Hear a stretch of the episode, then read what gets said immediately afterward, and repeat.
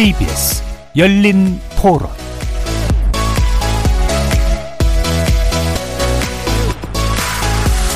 추석 연휴 즐겁게 보내고 계신가요? KBS 열린 토론 정준입니다.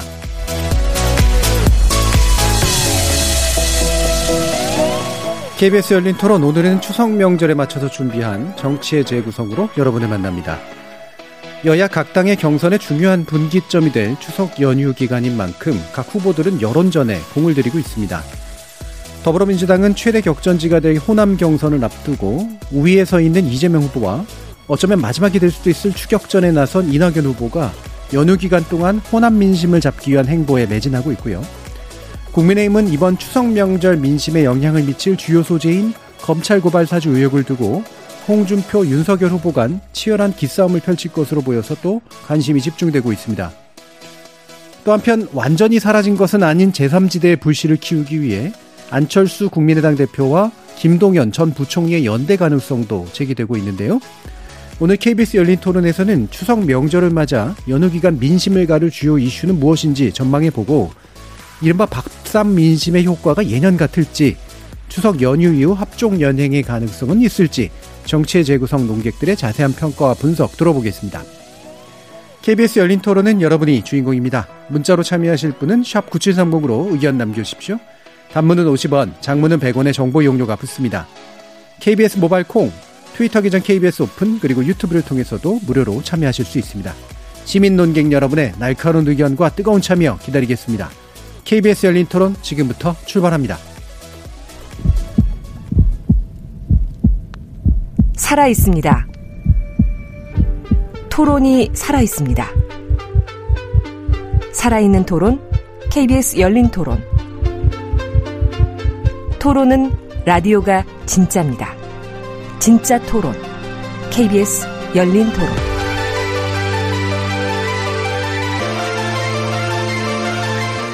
정치를 보는 색다른 시선, 정치의 재구성, 함께 해주시는 네 분의 논객 소개하겠습니다.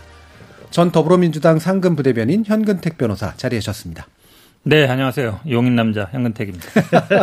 벌써부터 이제 지역이 나오고 있습니다. 자, 저 청, 전 청와대 대변인이셨죠? 박정하 국민의힘 원주갑 당협위원장 나오셨습니다. 안녕하세요. 박정하입니다. 명절 잘 세세요. 자, 그리고 국민의힘 전남 순천 당협위원장 천하람 변호사 나오셨습니다. 예, 대구에서 태어나서 순천에 살고 있는 천하람입니다. 전 정의당 혁신위원이셨죠? 김준우 변호사 함께 하셨습니다. 지역구 없는 김준우 변호사입니다. 어, 전국구라며. 지역구 없다고 했죠. 아, 전국구로 나간다는 말이구나. 예. 이, 저희 이 열린 토론 전국 방송이고, 그 다음에 또 추석이기 때문에 또 각 지역의 소재들이 자주 지금, 어, 여러 가지가 지금 남아 있는데요. 어, 결국 이제 민심이 어떻게 흘러갈 것인가, 이 부분에 대한 관심이 생길 수밖에 없는데, 작년, 재작년에 이제 이거 할 때, 어, 밥상 민심 그러면서 많이 얘기를 했는데 밥상 민심 그래도 여전히 효과는 있어. 그러면서 이제 많이들 얘기하셨거든요.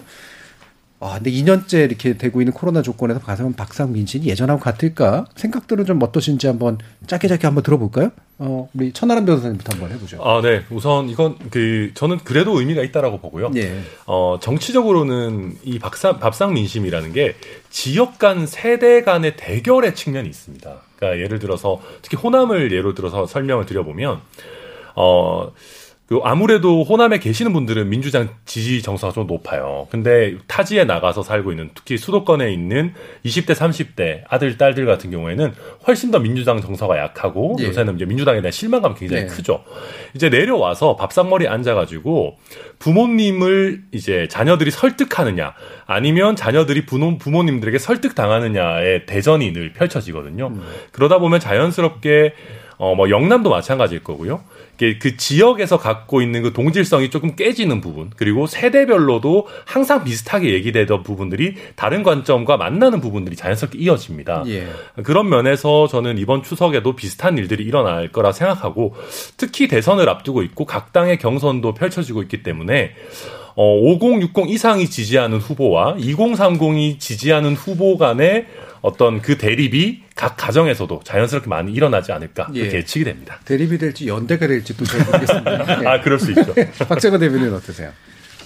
요즘에는 뭐 채널이 다양화돼가지고 이런저런 그 토론 프로가 많으니까 우리 열린 토론 같은 프로가 많으니까 각자들 생각하시는 예. 기준이 있을 거예요. 그리고 과거와 달리는 굉장히 좀 많은 정보를 가지고 판단을 하시는데 아무래도 저는 뭐 코로나 때문에 좀 못 만나잖아요. 못 만나기 때문에 어 일단 사람들이 모이면 저는 뭐 여론이 좀 수렴이 되고 음. 논의가 되는 자리가 많을 거라 생각이 돼서 저는 아무래도 굉장히 영향이 오히려 오히려 코로나가 없던 시절의 명절도보다는 더 음. 영향이 있지 않을까. 특히나 뭐 서울이나 수도권보다는 지방 같은 경우는 오히려 더 그런 영향이 굉장히 많지 않을까 싶은 생각이 네. 들어요. 그러니까 아무래도 음, 그런 것 그래서 이번 추석 민심에서의 여론 동향이 특히나 지금 양당이 모두 이제 경선의 민주당 같은 경우는 막바지, 그 다음에 국민의힘 같은 경우는 이제 시작이 됐잖아요.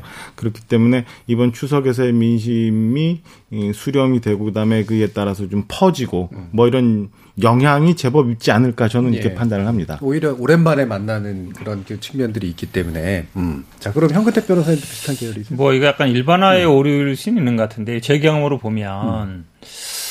뭐 이렇게 모였을 때 정치 얘기를 가급적 좀 안 하려고 하는 것 같아요. 예. 예, 하면은 좀 뭐 싸움도 나기도 하고 반발도 나기도 하고 그거는 예전에는 아마 뭐 집안에서뿐만 아니라 친구들도 보면 예전에는 정치 얘기 많이 했잖아요. 남자들 보면 정치 얘기 하는데 어느 정도 이제 안단 말이에요. 상대방들을 알기 때문에 얘기해서 도움이 되는 경우도 있는데 아 굳이 이것까지 음. 얘기해가지고 그렇게 필요 없으니까 그냥 좋게 뭐 사는 얘기 뭐 애들 얘기 이렇게 하지 그렇게 본다 그러면 예전처럼 지금 사실 많이 내려가지도 않잖아요. 그리고 많이 모이지도 않고 그러니까 지금 각 당도 보면 예전처럼 막 체육관에서 하는 분위기가 아니기 때문에 음. 결국은 사람들끼리 만나고 모여서 얘기하고 대화하고 논쟁이 돼야 이게 민심이라는 게 어찌 보면 형성이 되는데 뭐 당내도 그렇고 지금 명절 분위기도 그렇고 사람들끼리 가급적이면 온라인에서 굉장히 활발히 움직이는데 예. 오프라인에서는 제가 보기에 많이 움직이는 것 같지 않아서 음. 잠시 오히려 숨고르게 들어갈 가능성이 많다. 음. 그런 개인적으로 좀 그렇게 예. 생각해요. 오히려 오프라인에서는 그냥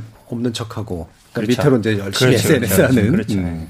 뭔가 역시 1등 후보 캠프에 계셔가지고 그게 그게 1등 후보하고 뭔 상관이 변화가 일어나지 않기를 아니, 바라시는 게 아니라 아니 친구들하고 정치 얘기해요? 잘 안 하잖아요. 아유 네. 조금 하죠 모이면. 네. 네. 제가 볼 때 이제 그, 그 프레임이 네. 1등 후보 프레임이 지금 생겨요. 네. 이게 은근히 먹힐 것 같은데 음. 어, 한번 들어보겠습니다. 자 김재룡 변호사님은 저는 늘 이제 이 추석 민심, 구정 민심이 정치권과 언론에 의해서 과대 포장되어 있다고 보는 입장을 견지하고 있었습니다. 아, 네. 저희 동조하시는 네 그렇긴 한데 이번 같은 경우는 경선이 있어서 예. 이제 그 경선 특히 호남 같은 경우는 호남 경선을 눈앞, 눈앞에 두고 있기 때문에 인구에 회자될 만하고 어, 보수 진영이나 대구 경북 뭐 부산 경남 지역 같은 경우도 1, 2등 후보 중에 누구로 가야 되는 것이냐 혹은 3등 이하 후보를 지지하던 어, 유권자층은 누구로 갈아탈 것이냐, 뭐 이런 논의는 좀 해봄직한다는 생각이 들고요.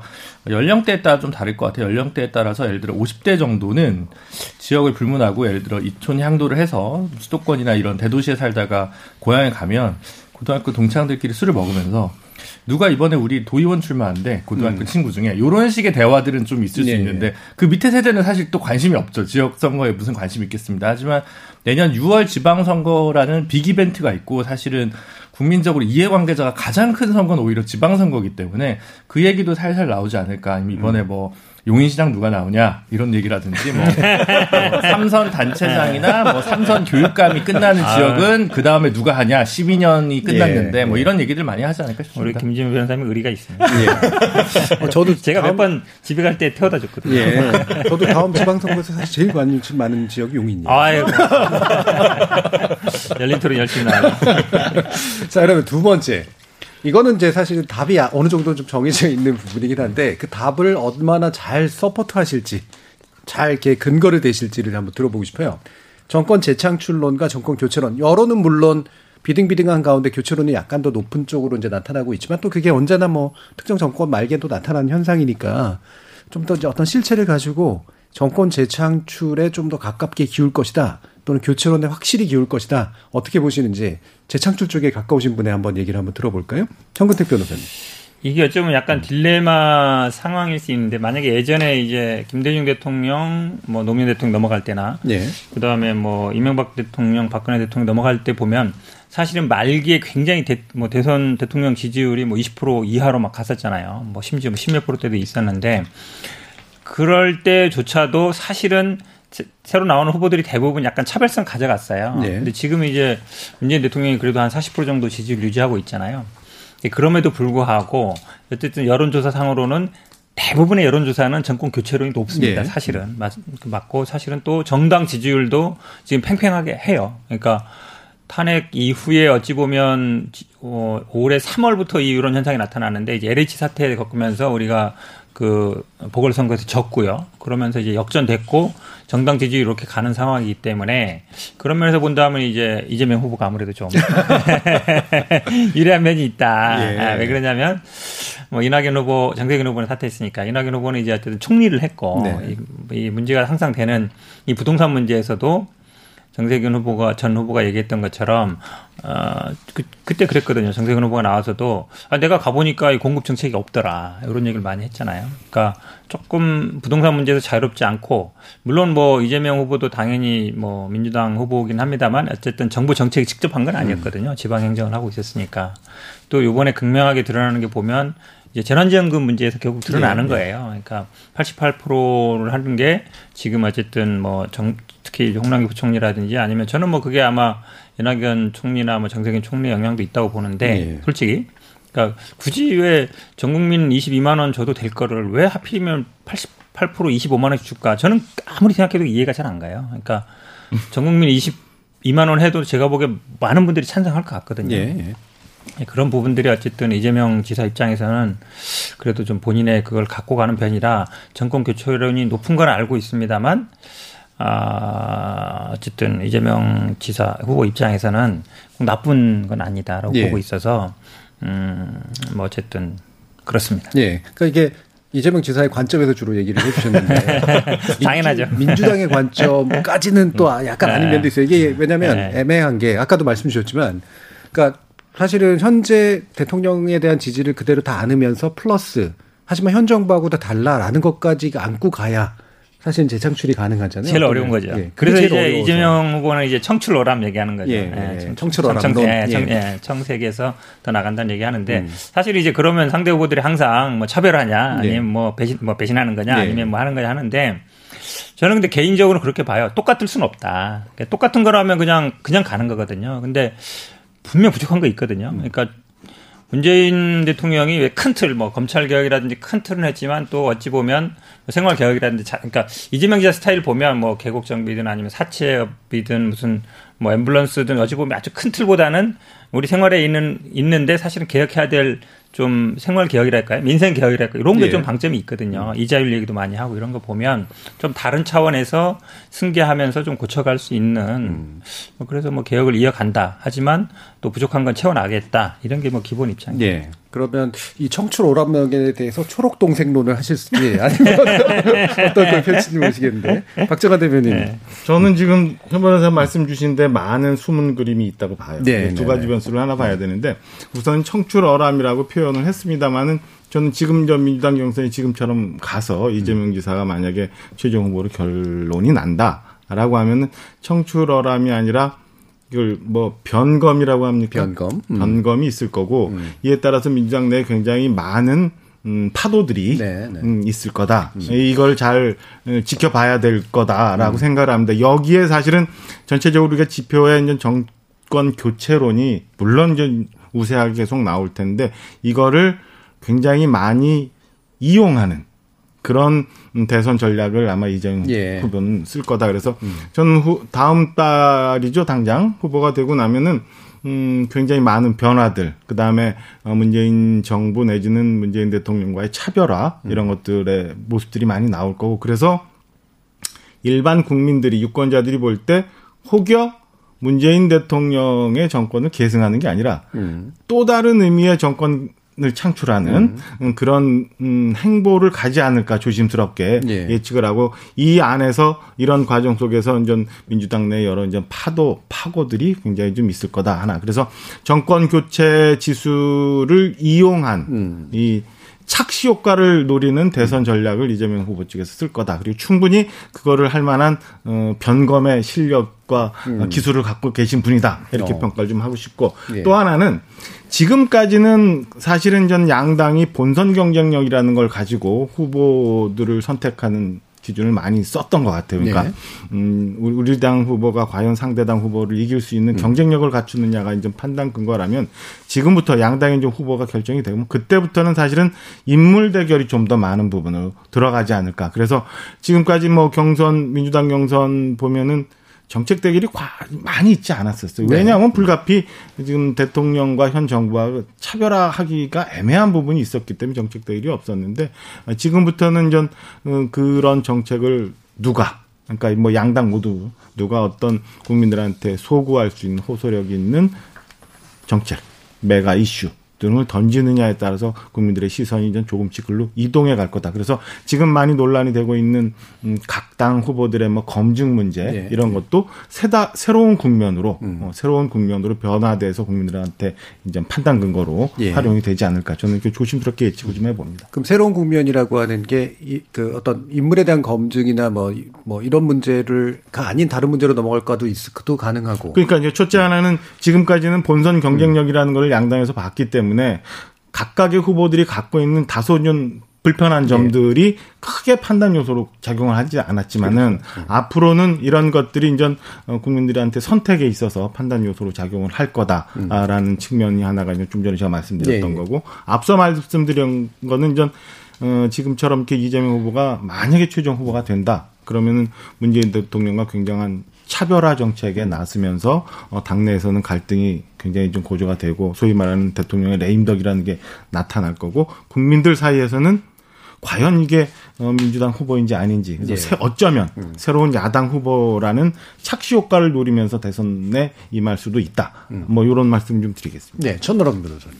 네, 저는 뭐 이게 거, 큰 얘기는 이제 두 분 많이 해주셨으니까 추석에 한정지어서 예. 좀 말씀을 드리면 어, 저는 많이 모여서 많이 얘기를 하신다면 저는 정권 교체론이 좀 더 힘을 받을 거라고 생각해요. 왜냐하면 일단 저만 해도 저희 친척 중에도 부동산으로 돈을 엄청 버신 분도 있고 또 저같이 집살 타이밍을 놓쳐가지고 이제 무주택자 이제 뭐 벼락거지라고 소위 말하죠. 그래서 음. 전세에 살자고 했다가 이제 와이프한테 끝없이 혼나고 있는 사람도 있고 음. 그러니까 또 뭐 많은 친척들 중에 많은 수는 또 자영업을 하고 계시지 않습니까? 그러니까 그러다 보면 이게 뭐 코로나19 때문에 많이 가려져 있죠. 있지만 그 이전에 여러 경제 실정이라든지 뭐 소득 주도 성장이라든지 이런 부분들에 대해서 아, 참 먹고 사는 문제가 녹록지 않다라는 얘기들이 좀 더 확산될 수 있고 그런 것들은 결국 지금 이 경제 상황을 초래한 문재인 정부의 실정 이런 것들로 좀 이어질 수 있는 거기 때문에 결국은 저는 추석 민심은 좀 더 정권 교체론 쪽에 방점이 강하게 찍힐 수 있다라는 생각이 들고 근데 한 가지 여기서 아쉬운 점은 많은 분들 지적하셨지만 정권 교체론이 여론조사가 더 높은데 야당 후보의 지지율은 또 거기에 비례하지 못하는 거죠. 그러니까 무슨 얘기냐면 야당 후보 특히 지금 1, 2위를 다투고 있는 분들 모두 먹고 사는 문제를 확실하게 해결해 줄 것 같은 느낌이 안 나오는 거죠. 그러니까 뭐 윤석열 후보는 특히나 경제와 관련한 문제에 있어서 조금 당연히 백그라운드나 이런 면에서 좀 부족한 부분을 보여주는 게 있고 홍준표 후보도 정치를 오래 하셨지만 구체적인 경제 공약에 대해서는 아직까지 국민들께 많이 와닿지 않는 부분이 있거든요. 그러다 보니까 마치 그 실행력을 갖고 있는 이재명 지사가 어, 어떤 경제적인 면에서 해법을 가지고 있는 네. 게 아니냐 하는 착시 효과까지 나오고 있는 지점인데 저는 그래서 이 야당 후보들이 여러 가지 정치 공세를 하고 하는 것도 좋지만 결국에 본선에 가가지고는 서민들의 먹고 사는 문제, 이 정권 교체로는 담아내는 거는 대단한 게 아니거든요. 그러니까 이재명 지사의 도덕성 논쟁도 물론 당연히 할 수 있겠지만 결국은 국민들은 이제는 어, 인격 좋고 도덕성 좋고 한 것보다도 능력이다라는 쪽으로 점점 예. 가고 있기 때문에 그걸 야당 후보들도 명심하지 않으면 이 서민들의 바닥 민심을 잡기는 어렵다. 그러니까 음. 그 부분 좀 집중해야 된다. 그러니까 추석 이후에는 더더욱 그게 심화될 거다 음, 말씀드리고 싶습니다. 음, 네. 서민의 어떤 문제를 해결해 줄 네. 어, 착시 효과라는 표현을 두 분 다 쓰셨지만 이게 뭐 이건 뭐 의도적으로 전략적으로 쓰신 표현이라고 생각을 하고 그때 그 천하람 변호사님 말씀 가만히 들어보면 이렇게 직업을 제외하고 나면 지역이나 사회 경제적인 그 짠함이나 이런 거 들으면 정의당에 계셔야 될 것 같은데 국민의힘에 계셔서 지금 이미 또 정의당에 가 계신 정권 재창출론이나 정권 교체론과 무관해 보이는 분의 이제 객관적인 얘기를 한번 아, 들어보죠. 아, 당적은 없습니다.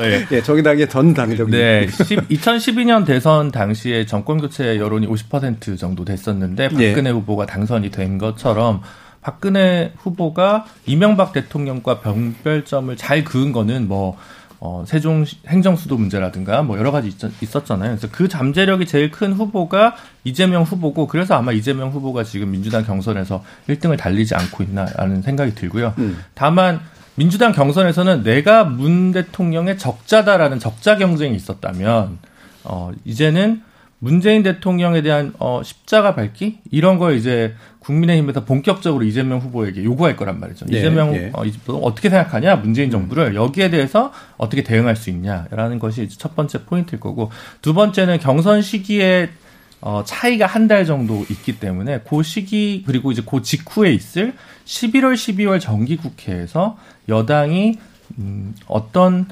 민생 법안을 통해서 이재명 후보를 support, 아, 혹은 뭐 이제 가능성이 높다고 하니까, 어, 이제, 혹은 뭐 이낙연 후보일 수도 있겠죠. 근데 어쨌든 그 후보의 정책을 좀, 어, support해 줄 수 있는 법안을 미리, 대선, 내가 대통령이 되면 뭘 하겠다가 아니라, 새로운 대선, 민주당의 대선 후보가 어떤 signature가 되는 정책 법안을 이번에 통과시켜야죠. 근데 그런 게 약간 다소, 어, 민생과는 조금 동떨어진 어, 뭐 언론중재법이나 이런 거에 포인트를 맞추다기보다는 좀 더 사회경제 민주주의적인 부분과 관련돼서 연동지어서 이야기가 좀 나와야 민주당이 지금 불리한 왜냐하면 정권 교체 여론이 지금도 어쨌든 더 높습니다. 그렇기 때문에 그 지점이 아마 민주당이 유의해야 될 부분이 아닐까 싶습니다. 예. 결론적으로 들어보니까 세 분 다 이재명이 어쨌든 된다는 거 말하는 것 같아요 보니까. 된다는 게 어떤 거? 어쨌든 보니까 다 중심으로 아니 중심으로 얘기하잖아. 이재명을 염두에 두고 아니 세 분 다 후보가 될 수 있다는 거랑 세분다 이재명 다른 점 후보를 염두에 두고 얘기 맞잖아요. 그러니까 변호사님 나와 계셔서 그런 거죠. 아,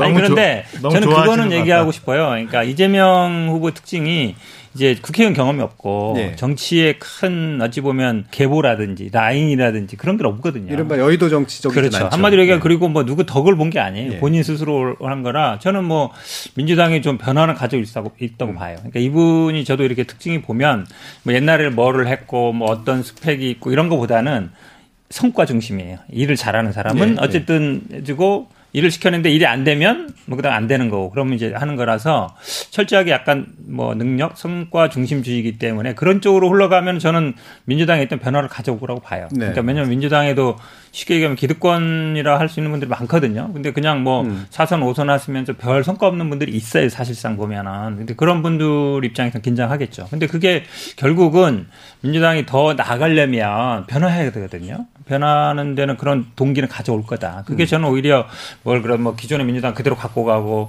뭐 문재인 대통령 했던 거 그대로 이어가고 그거보다는 오히려 좀 새로운 변화를 불러올 수 있다. 그래서 뭐 우리 더 낫지 않냐 이렇게 보고 있습니다. 예. 저런 속마음이 있어서 친문 586이 이렇게 겁내하고 있는 거 아니 뭐 그건 아니고 그건 아니고 아니 거기서 딱뭐 찍어서 얘기하시는데 아까 뭐 병검이라 그러시는데 뭐 좀 제가 보기에는 어쨌든 새롭게 한 발씩 나가야 돼요. 우리가 뭐냐면 예전에 뭐 김대중 대통령, 노무현 대통령도 물론 뭐 나중에 뭐 예전에 뭐 대북 특검 이런 걸로 많이 첨예하게 대립했지만 그런 일은 없을 것 같은데 그래도 변하는 거거든요. 예. 세상은 변화라서 그 변화를 두려워하면 안 된다라고 음. 봐요. 예. 이게 어 지금 십자가 밟기라고 되게 좋은 표현 쓰신 것 같아요. 네. 분명히 너무 심한 말이죠. 예. 십자가 밟기. 그러니까 왜냐하면 십자가 밟기를 강요할 거거든요. 분명히. 아, 누가? 이 국민의힘 쪽에서는. 네.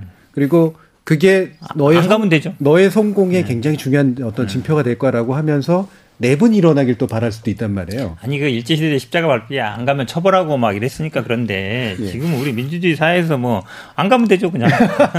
자 이제 요거 요 얘기는 이제 여기까지만 하고 저는 국민의힘 얘기를 좀 더 해보고 싶은데. 네. 어, 정권 교체의 뭐 열기까지라고 보기는 어렵겠지만 그래도 과반을 넘어서는 그런 것들이 계속 도도하게 있단 말이에요. 근데 그거를 이제 특정 후보를 중심으로 받아내야 되는데 지금 현재 이제 경선의 진행 과정이나 또 이제 최근에 토론회 있었지 않습니까? 이게 이게 제가 느껴지는 게 이런 거거든요. 누가 됐든 간에 빨리 이렇게 딱그뭐 어떤 그릇을 담, 담았으면 좋겠어라는 열과, 열기가 느껴지는데 담을 사람이 분명하지가 않은 측면이 있는 것 같아요. 지금까지 약간 분명해 보였다가 안 분명해지고 있는데 특히나 이제 윤, 그 다음에 홍의 어떤 싸움으로 대표되는 물론 이 중에서도 누군가가 이기면 담겨질 수는 있겠지만 실제로 다 담겨질까 이런 생각이 좀 들거든요. 어떤 전망들을 하고 계세요, 박정환? 일단은 뭐, 그 지금 우려들이 굉장히 많이 네. 나오고 있고, 최종적인 결과가 어떻게 될지 잘 모르겠습니다만은, 저는 그 후보가 어느 정도 결정이 되고 나면, 어, 충분히 다 그건 담아질 수 있는 문제다라는 생각이 것이다. 들어요. 그러니까 음. 그래서 지금 이 파장이 어디까지 갈지 모르겠으니까 어, 이재명 후보와 이낙연 후보 간의 이 갈등이 과연 나중에 최종적으로 원팀이 될까 이런 네, 우려들을 네. 민주당 내에서는 하고는 있습니다만은 지금 저희 당내에서도 어, 경선 국면이 막 뜨거워지면서 그런 모습은 보이는데 에, 저는 그렇게까지는 왜냐하면 사실은 정권 교체의 비율 이 지지 비율이 좀 높은 압력을 사실은 각 후보들이 그 이겨내지 못할 거거든요. 음. 그래서 어 최종적인 결과가 나오고 나면 이에 대해서 어 부정을 하거나 아니면 뭐 이에 대해서 힘을 보태지 않는 후보들은 없을 거다. 그래서 음 약간의 이제 갈등 내지 뭐 이런 건 있습니다만은 최종적으로 후보가 어디가 결정이 되면 다 받아들여지리라고 보여집니다. 네. 자, 이런 판단에 대해서 김준우 변호사님 어떻게 생각하세요? 아, 저는 국민의힘 음. 경선 과정이 저, 제 예상이랑 완전히 빗나가고 있어서 네. 어, 예를 들어 홍준표 후보 같은 경우 한 6주 정도 계속 상승세를 음. 보이고 있는데 뭐 인터넷 뭐 특정 커뮤니티에 대해서 이런 분위기는 있었지만 저는 이게 좀 실물화될 줄은 사실 좀 몰랐거든요. 예. 역선택이나 뭐 20, 30대 움직임 가지고만으로 설명할 수 없는 변화가 좀씩 일어나고 있는데 제 예상은 벗어난 거여서 국민의힘은 조금 더 역동적으로 민주당 경선보다 일어나지 않을까 싶어서 그냥 흥미롭게 지켜보는 쪽입니다. 음. 예. 저는 사실 그 홍 후보님을 저희 리더 더 리더에 초청을 해가지고 얘기를 나누면서 가능할 것 같다는 느낌을 받았어요. 음. 근데 생각보다는 빨라요. 한 1, 2주 정도 더 빠르거든요. 근데 이게 오히려 독이 될 수도 있다는 생각도 사실 좀 있어요. 음. 오히려 너무 급격한 상승이 좀 보이면서. 천하람 변호사님 어떠세요? 네, 저도 같은 음. 생각입니다. 그러니까 홍 후보님은 저는 도전자일 때 더 빛난다고 음. 계속 생각하고 있고 이게 조금 더 이렇게 가다가 극적으로 골든 크로스를 이뤄야 더 큰 감동이 있을 텐데 제가 봐도 약간 빠른 느낌이고 그렇게 되면 홍 후보께서 갖고 있는 단점들을 또 사람들이 되새기게 될 것 같아서 예. 저도 이게 어 유승민 후보께서 항상 그런 얘기를 하세요. 홍 후보께서 윤 후보를 잡고 본인이 홍 후보를 잡겠다 이런 뭐 저희가 봤을 때는 약간 과한 행, 복 회로가 아닌가 하는 예. 생각이 들기도 하지만 근데 저는 이게 불가능한 얘기일까 싶은 생각도 들어요. 워낙 변화에 이, 이게 빠르다 보니까. 음. 저, 국민의힘 경선은 저도 굉장히 재밌겠다라는 생각이 들고요. 한 가지 아까 이제 말, 그 진행자께서 말씀하셨던 것 중에 윤 후보와 홍 후보 모두 그 후보로 결정되기 전에는 그 정권 교체를 바라는 사람들의 모든 것을 다 담아내기에는 좀 부족함이 있는 분들이라고 네. 저는 생각해요. 그러니까 예. 각자의 스타일이 워낙 강하고 호불호가 있는 분들인데 근데 그렇다고 하더라도 그게 이제 또 각자의 매력으로 나타나는 거니까 경선은 저는 정말 엎치락 뒤치락 해서 끝까지 알 수 없는 상황으로 갈 가능성이 전 높다고 보고 왜냐하면 홍 후보는 일단 일반 여론에서 그게 역선택이 됐든 뭐가 됐든 좀 더 앞서가는 느낌이 있고 윤 후보는 그런 상황에서도 또 당원들의 지지는 아직까지 공고하게 갖고 가고 있기 때문에 이게 앞으로 굉장히 흥미진진하게 전개가 될 것 같다는 생각이 들고요. 다만 방금 박정화 대변인께서 말씀 주셨듯이 오세훈 후보를 생각해 보더라도 오세훈 후보도 뭐 완벽하진 않거든요. 그걸 다 담아낼 수 있을까 생각했는데 재보궐에서 사실 압도를 했었기 때문에 한 명으로 결정되고 나면 또 어찌 보면 정권 교체 열망이 그 사람의 부족한 점을 눈을 가리고 그러니까 뭔가 네, 진짜 아 그거 뭐 이 사람이 마음에 들어서가 아니고 착시 효과예요. 아, 뭐 그것도 착시 효과인가요? 그러니까 화장을 하고 화장을 해주는 게 있겠죠. 정권 교체론의 그 강한 열망이 그렇게 해서 그걸 좀 초월하는 그 득표율이 나올 수도 있겠다. 저는 예. 뭐 그런 생각이 듭니다. 이렇게 지방 선거의 그 예, 그러니까 기억 좋은 기억을 이제 떠올리시잖아요. 근데 저는 그게 약간 특수한 조건이 있었고 LH 사태는 특수한 조건이 있었고 그게 오히려 약간은 일, 김을 살짝 뺀, 그러니까 분노의 김을 살짝 빼준 맞아요. 효과가 좀 있어서 그 정도만큼 움직이진 않을 것 같다는 느낌 같은 게 약간 감으로 있는데 뭐 어떻게 근데 보세요? 저는 약간 그래도 지금 홍준표 사실은 뭐 홍준표 후보가 뭘 특별히 한 건 없어요. 네. 그렇잖아요. 뭐 공약을 발표했는지 모르겠지만 특별히 뭔가 포인트 스스로 딴 게 아니라 윤석열 후보가 오히려 약간 점수를 잃으면서 이제 상대적으로 좀 나온 것 같은데. 그것도 있지만 SNS에서 꽤 그건 항상 어. 하는 거고요. 근데 항상 거기에 호응이 꽤 괜찮았습니다. 아, 그러니까요. 그러니까 어찌 보면 이준석 대표 지지하던 그 2030 남자들이 이렇게 시선이 간 건데, 그래도 지금 말씀처럼, 그러니까 지난번에 이제 이준석 대표나 아니면 그 오세훈 나경원 대결도 보면,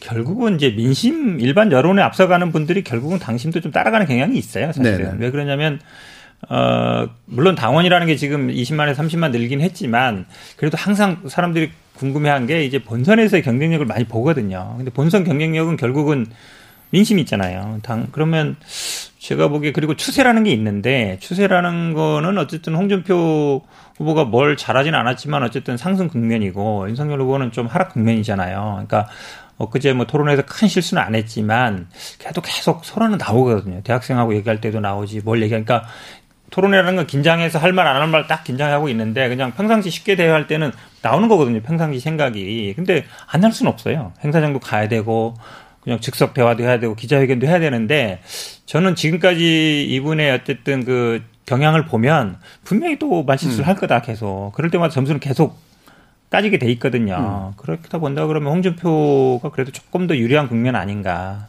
전체적으로 그렇게 보고 있습니다. 근데 우리 지난주에 첫 번째 있었던 국민의힘 토론회가 당시에는 토론회가 있을 당시에는 그냥 밋밋했어요. 저도 좀 보면서 난생 처음 먹었던 무슨 평양냉면의 맛을 보는 듯한 예. 이건 뭐지 뭐 이런 생각이 들었는데 이 이후에 있었던 그 홍대 홍 후보와 관련한 그 조국 전 장관 수사 음. 뭐 이런 부분들의 후폭풍이 음. 적지 않은 것 같아요. 그래서 지금 뭐 보면 무야홍이 뭐야홍으로 음. 가버리는 아, 뭐 이런 상황으로 아, 갔는데 저는 지금 2030 세대들이 홍준표 후보에 대해서 받았던 기대감 같은 거 그게 뭐 저는 일정 부분 현상이 있다고 봐요. 꼭 역선택이 있다고는 보지 않는데 어, 그 현상들이 얼마나 유지가 되느냐는 이번 주는 좀 뭐 추석 연휴라 결과가 안 나오겠습니다만 다음 주 그 여론조사 등이 예. 어떤 식으로 반영이 될지 좀 봐야 홍준표 후보의 상승세가 지속이 될지 아니면 여기서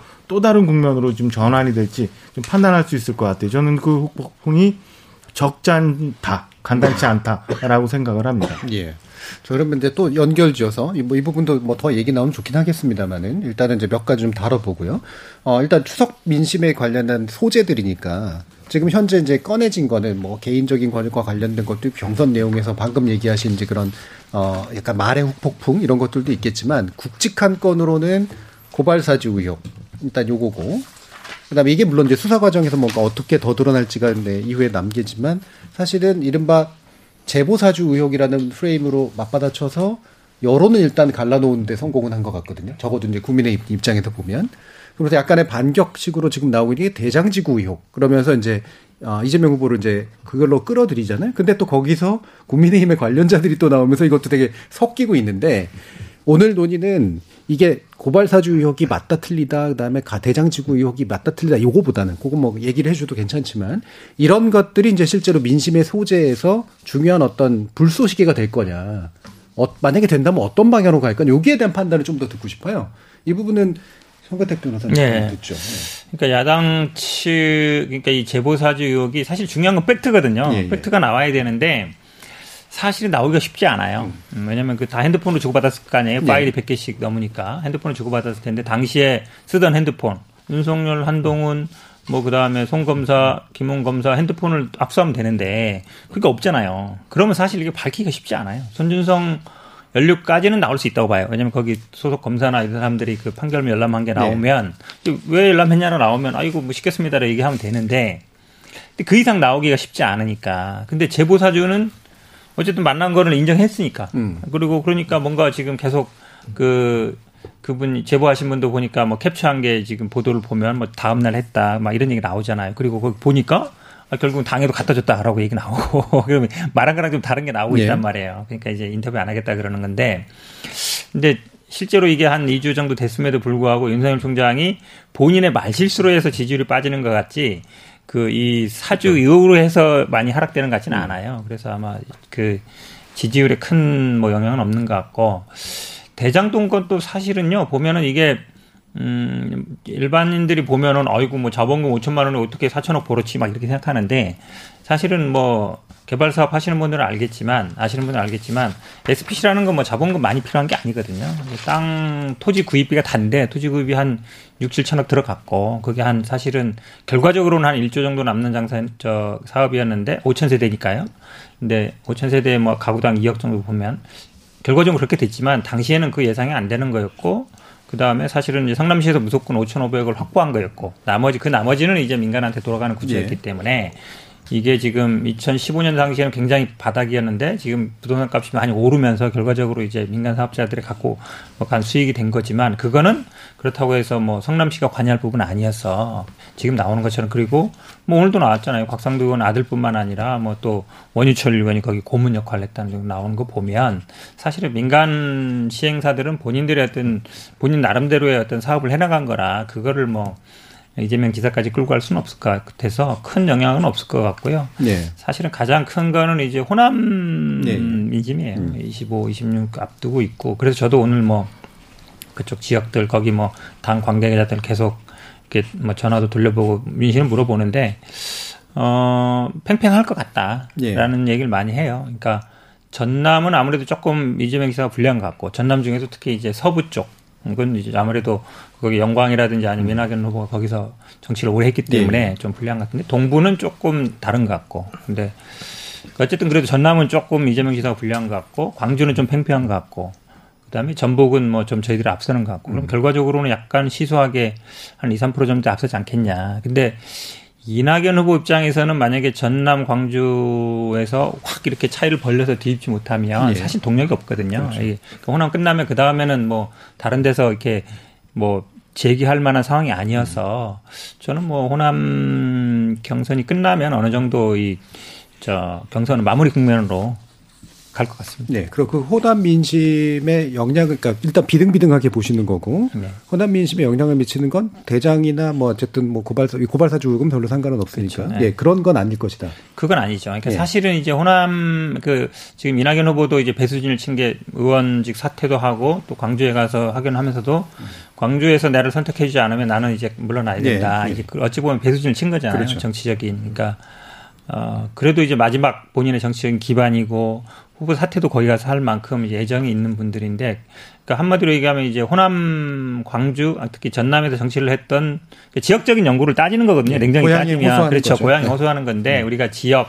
세대, 뭐 이념 얘기하지만 물론 이제 호남이 예전에도 보면 뭐, 뭐 지역적인 선택도 많이 해온 건 사실이지만 그래도 저는 어, 전략적인 선택을 많이 해왔다라고 음. 봐요. 그러니까 우리가 뭐 노무현 대통령, 노무현 대통령 밀어줄 때도 그렇고 그 그분이 뭐 꼭 호남 출신이어서 그런 건 아니었거든요. 그러니까 본선에서 이길 수만 있느냐 이게 중요한 게 따져서 사실은 그 사이에서 아마 이제 지역적인 연구와 실제로 본선에 나갔을 때 이긴 후보 사이에서 이제 고민을 하고 있는데 예. 그 고민이 제가 보기엔 거의 지금 비슷하다라고 음. 보고 있습니다. 예. 결국은 이제 최근에 큰 건들로 나왔던 것들은 이제 어떤 양당에 큰 의미가 없을 것 같고 이제 이재명 지사 입장이나 민주당의 입장에서 보면 결국 호남 민심이 어, 고향 호소에 얼마만큼 반응할 것이냐 이 부분으로 이제 이후에 전국의 주된 변수로 보고 계시네요. 박정아 대변인께서는 이걸 뭐 제보 사주라고 봐야 되는지 고발 사주라고 음. 봐야 되는지 사주 논란, 예. 사주 논란이 최근에 그 얼떨결에 나온 두 사람의 발언으로 좀 국면이 많이 전환이 되는 것 같다라는 생각이 듭니다. 네. 첫째 하나는 그 우리 공익신고자라고 하는 조성은 씨가 어, 우리 원장님과 제가 원하던 날짜가 음. 아니라는 그 무언가 로 인해서 과연 이게 음, 국민의힘과 관련됐던 그리고 더 나가서 이제 윤석열 후보와 직접적으로 관련됐던 음, 거냐 고발 고발건이냐 아니면 이 제보건이냐 아니면 뭐 박지원 원장 등등등등이 포함된 혹시 모르는 무슨 정치 공작이냐 이런 건에 있어서 많은 물꼬가 트여지고 조성은 씨가 또 최근에는 뭐 미국을 간다는 얘기도 있고 그다음에 본인이 갖고 있었다는 김웅 의원관의 텔레그램 방도 보도 이유가 폭파를 시켰다. 뭐 이런 설들이 과연 제보자의 이 증언들을 그동안의 증언들을 신빙성 있게 받아들일 수 있느냐에 대해서 일단 야당 지지자들 사이에서는 좀 음, 돌아가는 듯한 네. 이런 느낌이 우선 들어요. 두 번째는 그 가장 중요한 고리 중에 하나는 이게 손준성 검사가 고발장 손준성 보냄이라는 사람이 고발장을 작성하는 데 있어서 윤석열 후보의 지시가 있었다라는 게 폭발적인 사안이잖아요. 근데 어 지, 지난주인가요? 그 민주당 마지막 그 토론회에서 사실은 음, 추미애 후보가 이런 얘기를 합니다. 어, 손준성 검사가 8월 달에, 그러니까 2월 달 최초 발탁됐던 시점 말고 유임되던 8월 달 인사에서 청와대와 민주당 내에서 손준성 검사의 유임에 대한 인사청탁이 있었다.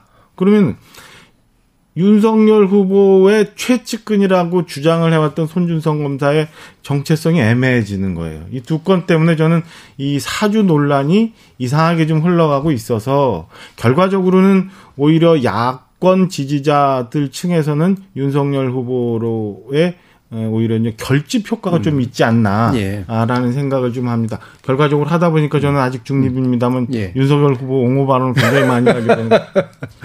두 번째는 인전 그 이재명 후보의 대장지구. 예. 대장지구 건은 당장 다음 주잖아요. 호남 경선이 나오고 2차 선거인단 결과가 다음 주에 나오는데 사안 자체가 좀 복잡해요. 옛날에 뭐 2007년도 경선할 때 다스, 뭐 BBK 이런 논란이 있었던 것처럼 이 대장지구의 실체적 진실, 그 다음에 지금 뭐 여러 가지 나오고 있는 의혹들이 밝혀지기까지는 다음 주가 시간이 너무 촉박하다. 예. 그래서 민주당 경선에 이 대장지구가 영향을 미치기는, 어, 영향은 크게 크지 않을 거다. 음. 크지 않고 대신에 이게 이제 사안이 어떻게 흘러갈지 모르겠습니다만 혹여나 이상한 점들이 나오면 음. 본선에서는 굉장히 그 치명적으로 음. 작용할 수도 있다. 이렇게 음. 좀 전망을 해보겠습니다. 예. 천하람 변호사님 어떤 게? 어, 네, 저는 대장지구와 관련해서 그래도 조금 영향이 있, 을 거라고 봐요. 예. 그러니까 음. 왜냐하면 제 주변의 그 민심도 보면 아이 그 그러니까 이재명 지사를 아직 타겟팅해서 아주 강하게 비난하는 것 같지는 않아요. 근데 이제 유력한 집안의 자제들도 나오고 무슨 뭐 대법관도 거기 들어가고 뭐 막 얘기들이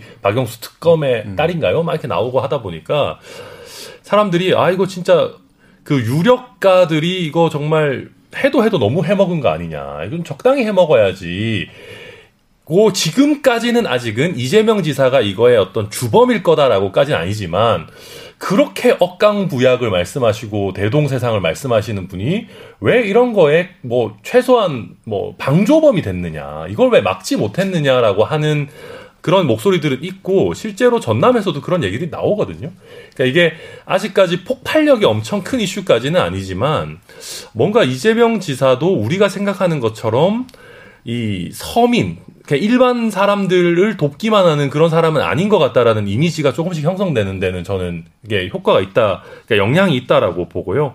어, 또 한 가지는 서른 의원이 계속 말씀하시잖아요. 이게 MB 같이 뭔가 이렇게 그런 결말을 맞을 수도 있다라는 얘기를 하시는데 저는 이 두 가지 그 이재명 지사가 갖고 있는 도덕성 인격에 대한 불안감과 그 이낙연 후보가 가지는 어떤 요즘 좀 불쌍함, 좀 표현이 좀 그렇지만 좀 이렇게 짠한 동정심을 유발하는 그런 부분들이 결합하면 저는 의외로 전남, 광주, 전북을 통틀어서 이낙연 후보가 미세하지만 조금 이기는 결과가 나올 수도 있겠다라는 예. 민주당 쪽 사이드에 그게 음. 하나가 있고요.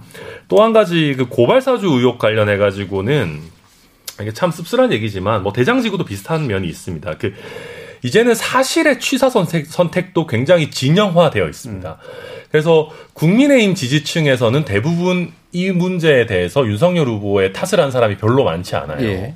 그러니까 그러다 보니까 이 문제를 적극적으로 defense 해주지 않고 있는 홍준표 후보에 대한 반감이 당원들 사이에서 있는 부분이 분명히 있고, 어, 다만 저는 윤석열 후보 캠프에서도 잘못했다고 생각하는 게, 그 홍준표 후보 인사 관여서를 예, 예. 터뜨렸잖아요. 예. 근데 저는 오히려 이 고발사주 의혹으로 인한 스포트라이트를 전적으로 윤석열 후보가 가져갔으면 저는 오히려 1위 후보로서의 존재감을 더 부각시킬 수 있었다고 음. 보는데 여기서 홍준표 후보 캠프 관여서를 터트리면서 오히려 이 스포트라이트를 약간 분산시키는 저는 예. 좀 실책이 나왔고 홍준표 후보가 완전히 이 이슈에서 배제될 수 있었는데 약간 다리를 걸칠 수 있게 해주는 그런 부분도 있었기 때문에 뭐 일단 조금 말이 길었습니다만 요약하자면 고발 사주 의혹 그 자체는 윤석열 후보에게 오히려 당심의 영역에서는 조금 도움이 될 수도 있겠다. 예. 네, 그런 정도의 음. 네, 분석을 하고 말씀을 하시다 말하는데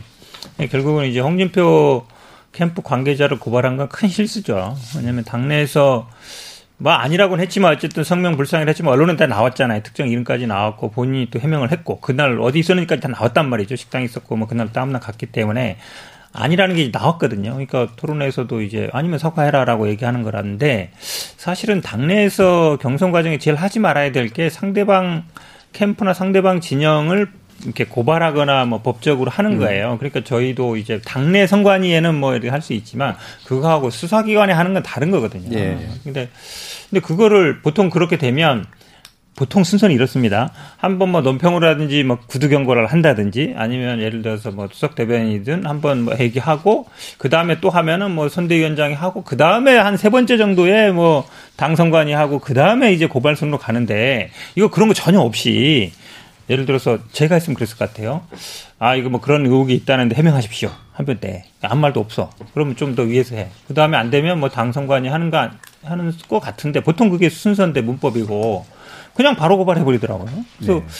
아니 물론 거기 뭐 법률가들만 있는 게 아니고 정치인들도 많잖아요. 국회의원들도 많고 뭐 좌장의 코라는 장재원 의원도 있고 있으며 이런 분들이 분명히 그거에 대해서 정무적인 판단을 했을 것 같은데 네. 그냥 그냥 덜컥 고발해 버리는 게 과연 옳은 결정이 제가 보기에는 아주 실책이에요. 예. 네. 그게 뭐 지금 와서 이제 별로 지지를 빠지는 것 같지도 않고 그러니까 이제 그럴 수 있는데 그 당시로는 굉장히 마음이 급했을 수도 있죠. 굉장히 분노했을 수도 있고 네. 위기감을 역설적으로 느꼈을 수도. 근데 그거를 음. 참모나 아니면은 이 정치를 하시는 뭐, 다, 뭐 의원들이 많을 거 아니에요. 그 후보가 음. 만약에 그렇게 막 화를 내고 막 하라고 하더라도 옆에서 후보님 음. 이거는 정치 영역이고 우리가 지금 상대 캠프와 이렇게 예, 법적 고발까지 가면 안 됩니다라고 말려야 되는데 예. 만약에 그렇다 그러면 그 참모들이 못 말린 거거든요. 예. 그러면 그것도 더 문제죠. 예, 그러니까 못 말리는 상황이 있었는데요. 자, 저 김준우 변호사님께 오늘 제 발언 기회를 많이 못 드린 거예요. 기회는 많이 드린데 시간을 좀 적게 괜찮습니다. 예. 아, 할 말이 그렇게 많지 않아서 예. 사실 말씀들이 많으신 것 같아요. 그 저기 두 사건, 그러니까 검찰 고발 사주건은 저는 이제 검찰 농단이라는 측면에서 되게 중한 사건이라고 예. 생각하지만 현실적으로 윤석열 후보의 형사적 책임이 일어날 가능성이 거의 없다고 보고요. 음. 어, 성남 대장 사건 같은 경우도 지금 뭐 전 대법관, 뭐 어느 의원 아들, 뭐 원유철 대표, 뭐 그리고 뭐 여러 관계자가 나왔으니까 이것도 상당히 어 뭐 법조 출신 엘리트나 정치권 엘리트와 뭔가 개발 사업에 협력했다는 문제 때문에 개발에 관한 문제에서 더 언론과 수사기관에서 관심을 볼 살, 살펴봐야 되는 사안이고 분명하다고 보고 그러나 역시 이재명 후보의 형사 책임이랑 아무 상관이 없을 것 같아요. 그래서 이 네가티브 자체가 이 사안 자체는 사실 되게 중요한 건데 정무적으로 해석하다 보니까 사안의 본질로 더 들어가지 못하면 그게 우리 사회의 손해가 아닐까라는 생각을 하나 하고요. 음. 두 번째로는 정치적으로 형사적으로 책임도 안 질 거기 때문에 그냥 상수 같은 그러니까 네가티브는 상수고 그게 선거판을 결정적으로 바꿀 거는 지금까지 나온 드러난 사실관계로는 없을 거다라고 음. 생각을 합니다. 그래서 지금 있는 이 두 건은 이 네가티브는 그 윤석열 후보나 이재명 후보한테는 별 어떻게 보면 영향이 없을 거다라는 생각이 드는데요. 마치 부동산 정책과 같다고 생각합니다. 문재인 정부 부동산 정책이 실패했는데 어떻게 할 거냐? 공급을 확대하겠습니다. 두 후보 다 그렇게 얘기할 거라고요. 그러면 이제 부동산 정책에 관해서 아무런 차이가 없어집니다. 부동산의 핵심 쟁점이 될 것 같지만 모든 후보가 똑같은 대책을 예, 얘기하면 예. 아무 차이 없는 것처럼 네거티브도 그럴 건데 네거티브만으로 각자 네거티브만으로 이 본선 선거를 끌고 갈 수 있냐 절대 그럴 수 없고 그럼 부동산 코로나에 대한 답변은 모두 모범 답안을 제출하고 네거티브는 상수고 그 다음에 그 다음 게 뭐냐 그거를 제출하는 후보에게 예. 승기가 가지 않겠나 싶습니다. 알겠습니다. 바로 그 다음 것이 무엇이 될지 저희가 2부 토론을 통해서 좀 살펴볼 텐데요. 1부에서는 이렇게 어, 추석 민심, 이른바 밥상 민심 위에 올려질 핵심 소재들 가지고 어, 분석과 해석을 좀 해봤고 대체로는 클 수도 있지만 그렇게 크지 않을 수도 있다라고 하는 그런 쪽으로 지금 일단 모아지고 있는 것 같습니다. 지금 여러분께서는 KBS 열린 토론과 함께하고 계십니다. 토론이 세상을 바꿀 수는 없습니다. 하지만 토론 없이 바꿀 수 있는 세상은 어디에도 없습니다.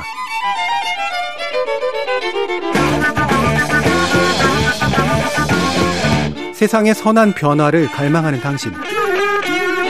정답이 아니라 질문의 힘을 믿는 당신. 우리 KBS 열린 토론에서 만납시다.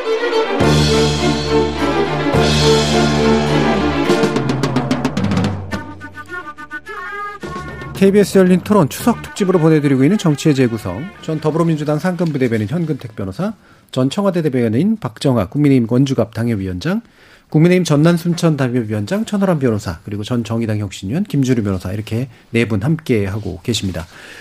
자, 지금 어 일부의 이제 변동이 있었던 게 어, 정세균 후보의 사퇴, 뭐 일부 간단하게 얘기했던 적이 있었고요. 지금 또 한 가지가 최재형 후보의 경선 캠프 해체인데요. 저도 이게 처음에 이거 보고 깜짝 놀랐었거든요. 근데 보니까는 이제 해체라고 하는 게 새롭게 뭔가를 해보겠다라는 그런 의미고 또 이제 나름대로 의연하게 또 이제 토성까지 임하셨단 말이에요. 이거는 최재형 캠프에서 어떤 변화가 있는 거로 이해해야 되는지 우리 천하람 변호사님 말씀도 한번 들어봐야 될 것 같아요. 네. 어, 우선 아까 일부에서 사실 그 정권 교체 열망을 온전히 받아낼 수 있겠느냐라는 얘기를 했는데 저는 사실 최재형 후보가 그런 걸 참 온전하게 받아낼 수 있는 후보가 아니었겠느냐라고 네. 많이 기대를 하고 했었고 지금도 기대를 하고 있는데요.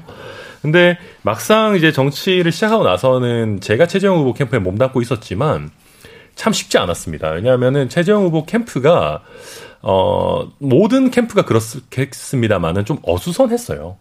왜냐하면 어떤 하나의 가치나 뭐 노선이나 이런 게 정립되지 않고 굉장히 다양한 사람들이 있었었거든요. 그러다 보니까 좀 결정이 너무 느리고 굉장히 여러 가지 목소리들이 캠프 안에서 나왔었습니다. 네. 그래서 후보 본인도 어, 굉장히 좀 답답해하는 부분이 있었고, 그러니까 왜냐하면 요즘 그 잘 나가는 후보들을 보시면 피드백 하는 속도가 굉장히 빨라요. 그러니까 피드백의 옳고 그름도 물론 중요하지만, 뭐, 예컨대 홍준표 후보나 추미애 후보, 후보가 호불호를 떠나서 지금 여야에서 제일 핫한 후보들인데, 예.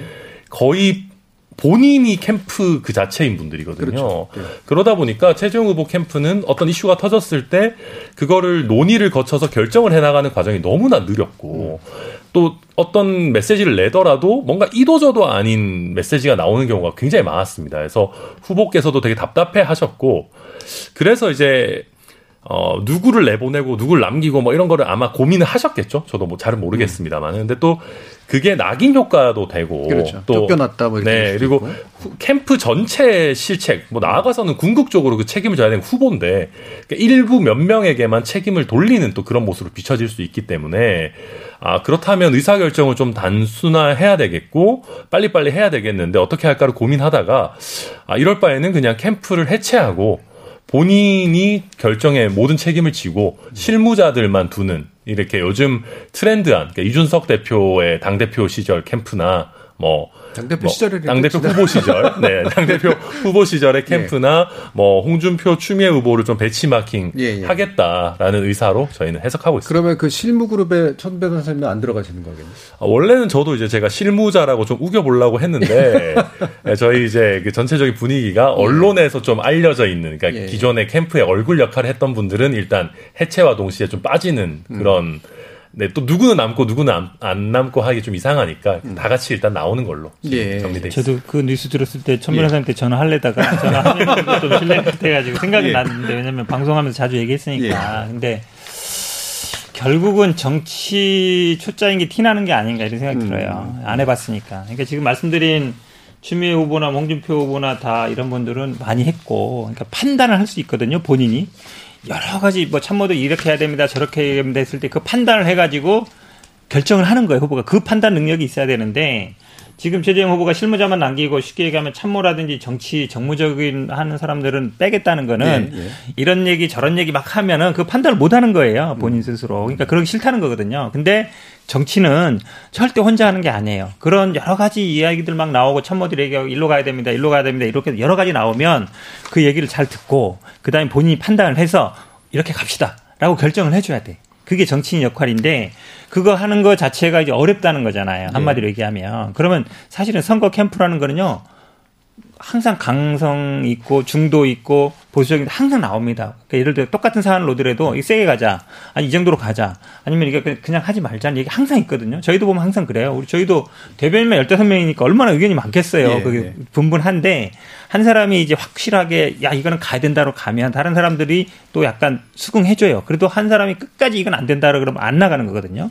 우리 뭐 정치라는 게 그렇습니다. 그러니까 만장일치 구조는 아니지만 한 사람이 끝까지 안 된다면 안 하는 거지만 그래도 결정 최종 결정은 후보가 하는 거예요. 근데 그거를 못 하겠다라고 하면 제가 뭐 정치에 안 맞는 거예요. 저는 음. 그래서 이 지금 뭐 캠프를 해단한다라고 오히려 언론에 공개하는 것 자체가 아 약간 이제 접는 순이다. 왜냐하면 실제로 이 개편하거나 이럴 때는요 공개 잘 안 하거든요. 음. 자연스럽게 알려지고 그냥 어, 자연스럽게 정리하면서 바꿔가는데 그것도 아니고 그냥 공개버렸잖아요. 그냥 네. 해체한다 그러면 누구나 국민들이 아 이제 접겠구나 아니면 뭐 아이고 뭐 사등 할 수 있을까 이 생각을 안 할 수가 없을 것 같아서 조금 그렇게 언론에 공 이렇게 이렇게 공개하는 것도 그렇고 이렇게 어찌 보면 그 참모들, 그러니까 정무적인 한 사람들을 빼고 가겠다는 것도 그렇고 이준석 대표는 정치 10년 했고요. 이준석 대표는 가면 사람들이 다 줄 서서 사진 찍어요. 우리 우리도 그때 뭐 경험해봤지만 옆에서 밥 먹으면 옆에 사람들 와서 사진 찍자 그랬거든요. 최종 후보 가면 아무도 몰라요 누군지.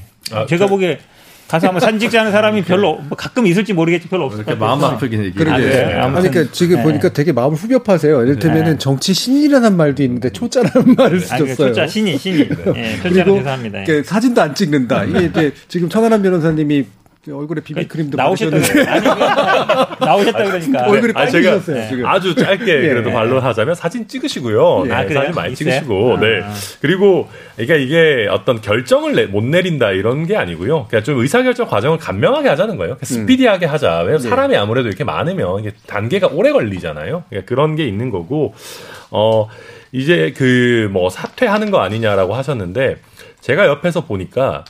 자기 색깔을 보여주지 못했다는 거에 대한 굉장한 그게 있어요. 그래서 네.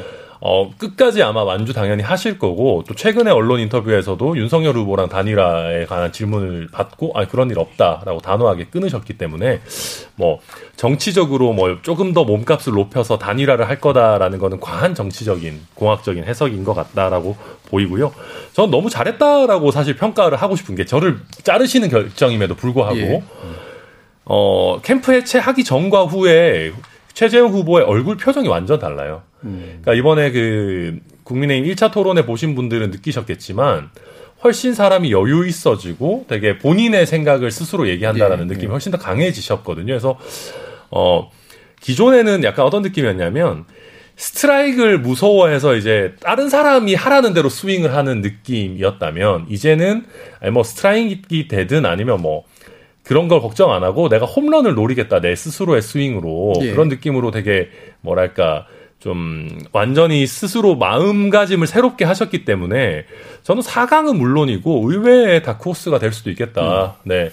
아, 이거 토론회 전체적으로 다 보신 분들은 아마 꽤 많이 동의하실 네. 겁니다. 그러니까 최재형 후보의 어떤 개인의 어떤 역량 이랄까 색깔을 보여주는 데는 좋은 계기가 될 수도 있을 것 같다는 생각이 물론 동의가 되는데 아까 이제 션브로사님 말씀 주신 내용에 제가 볼 때 핵심은 굳이 비염 이런 것 같아요. 그러니까 사공이 많으면 배가 산으로 간다라는 게 이제 어차피 정치는 사공이 많은 건데 근데 그거를 러시아 분들은 그 말을 들으면 불가능한 걸 가능하게 만든다로 받아들인다고 그러더라고요. 음. 결국은 정치가 그런 음. 측면이 있는 거잖아요.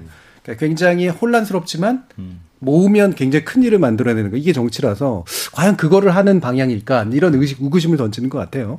김수로 변호사님 어떠세요? 그냥 뭐 누구 얘기를 하는 게 뭔가 이렇게 명예를 훼손하지 않는 건지를 예. 잘 모르겠는데 군소 후보들이라고 지금 얘는 여야 대선 주자들 모든 분들이 사실 지금 뭔가를 못 남기고 있다는 생각이 들거든요. 음. 미래를 위해서 내가 3등, 4등을 하더라도 이 다음의 정치적 행보를 위해서 뭘 할 것인가.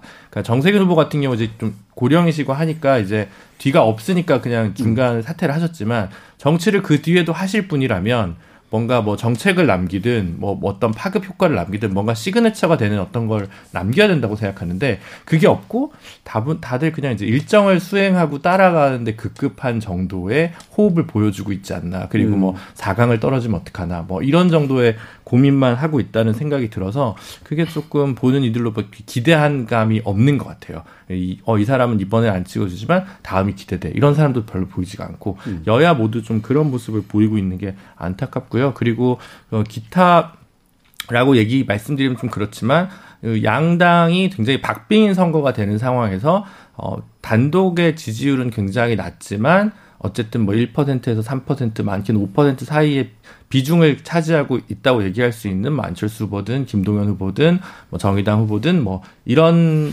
분들 같은 경우가 가지는 효과 나 그분들이 혹시 단일화를 할 경우에 생길 수 있는 파생 효과가 생각보다 더 커질 수 있겠다. 예, 예. 워낙 박빙이니까 음. 그런 점이 좀 어, 눈여겨 볼 만한 게 아닌가 싶습니다. 음.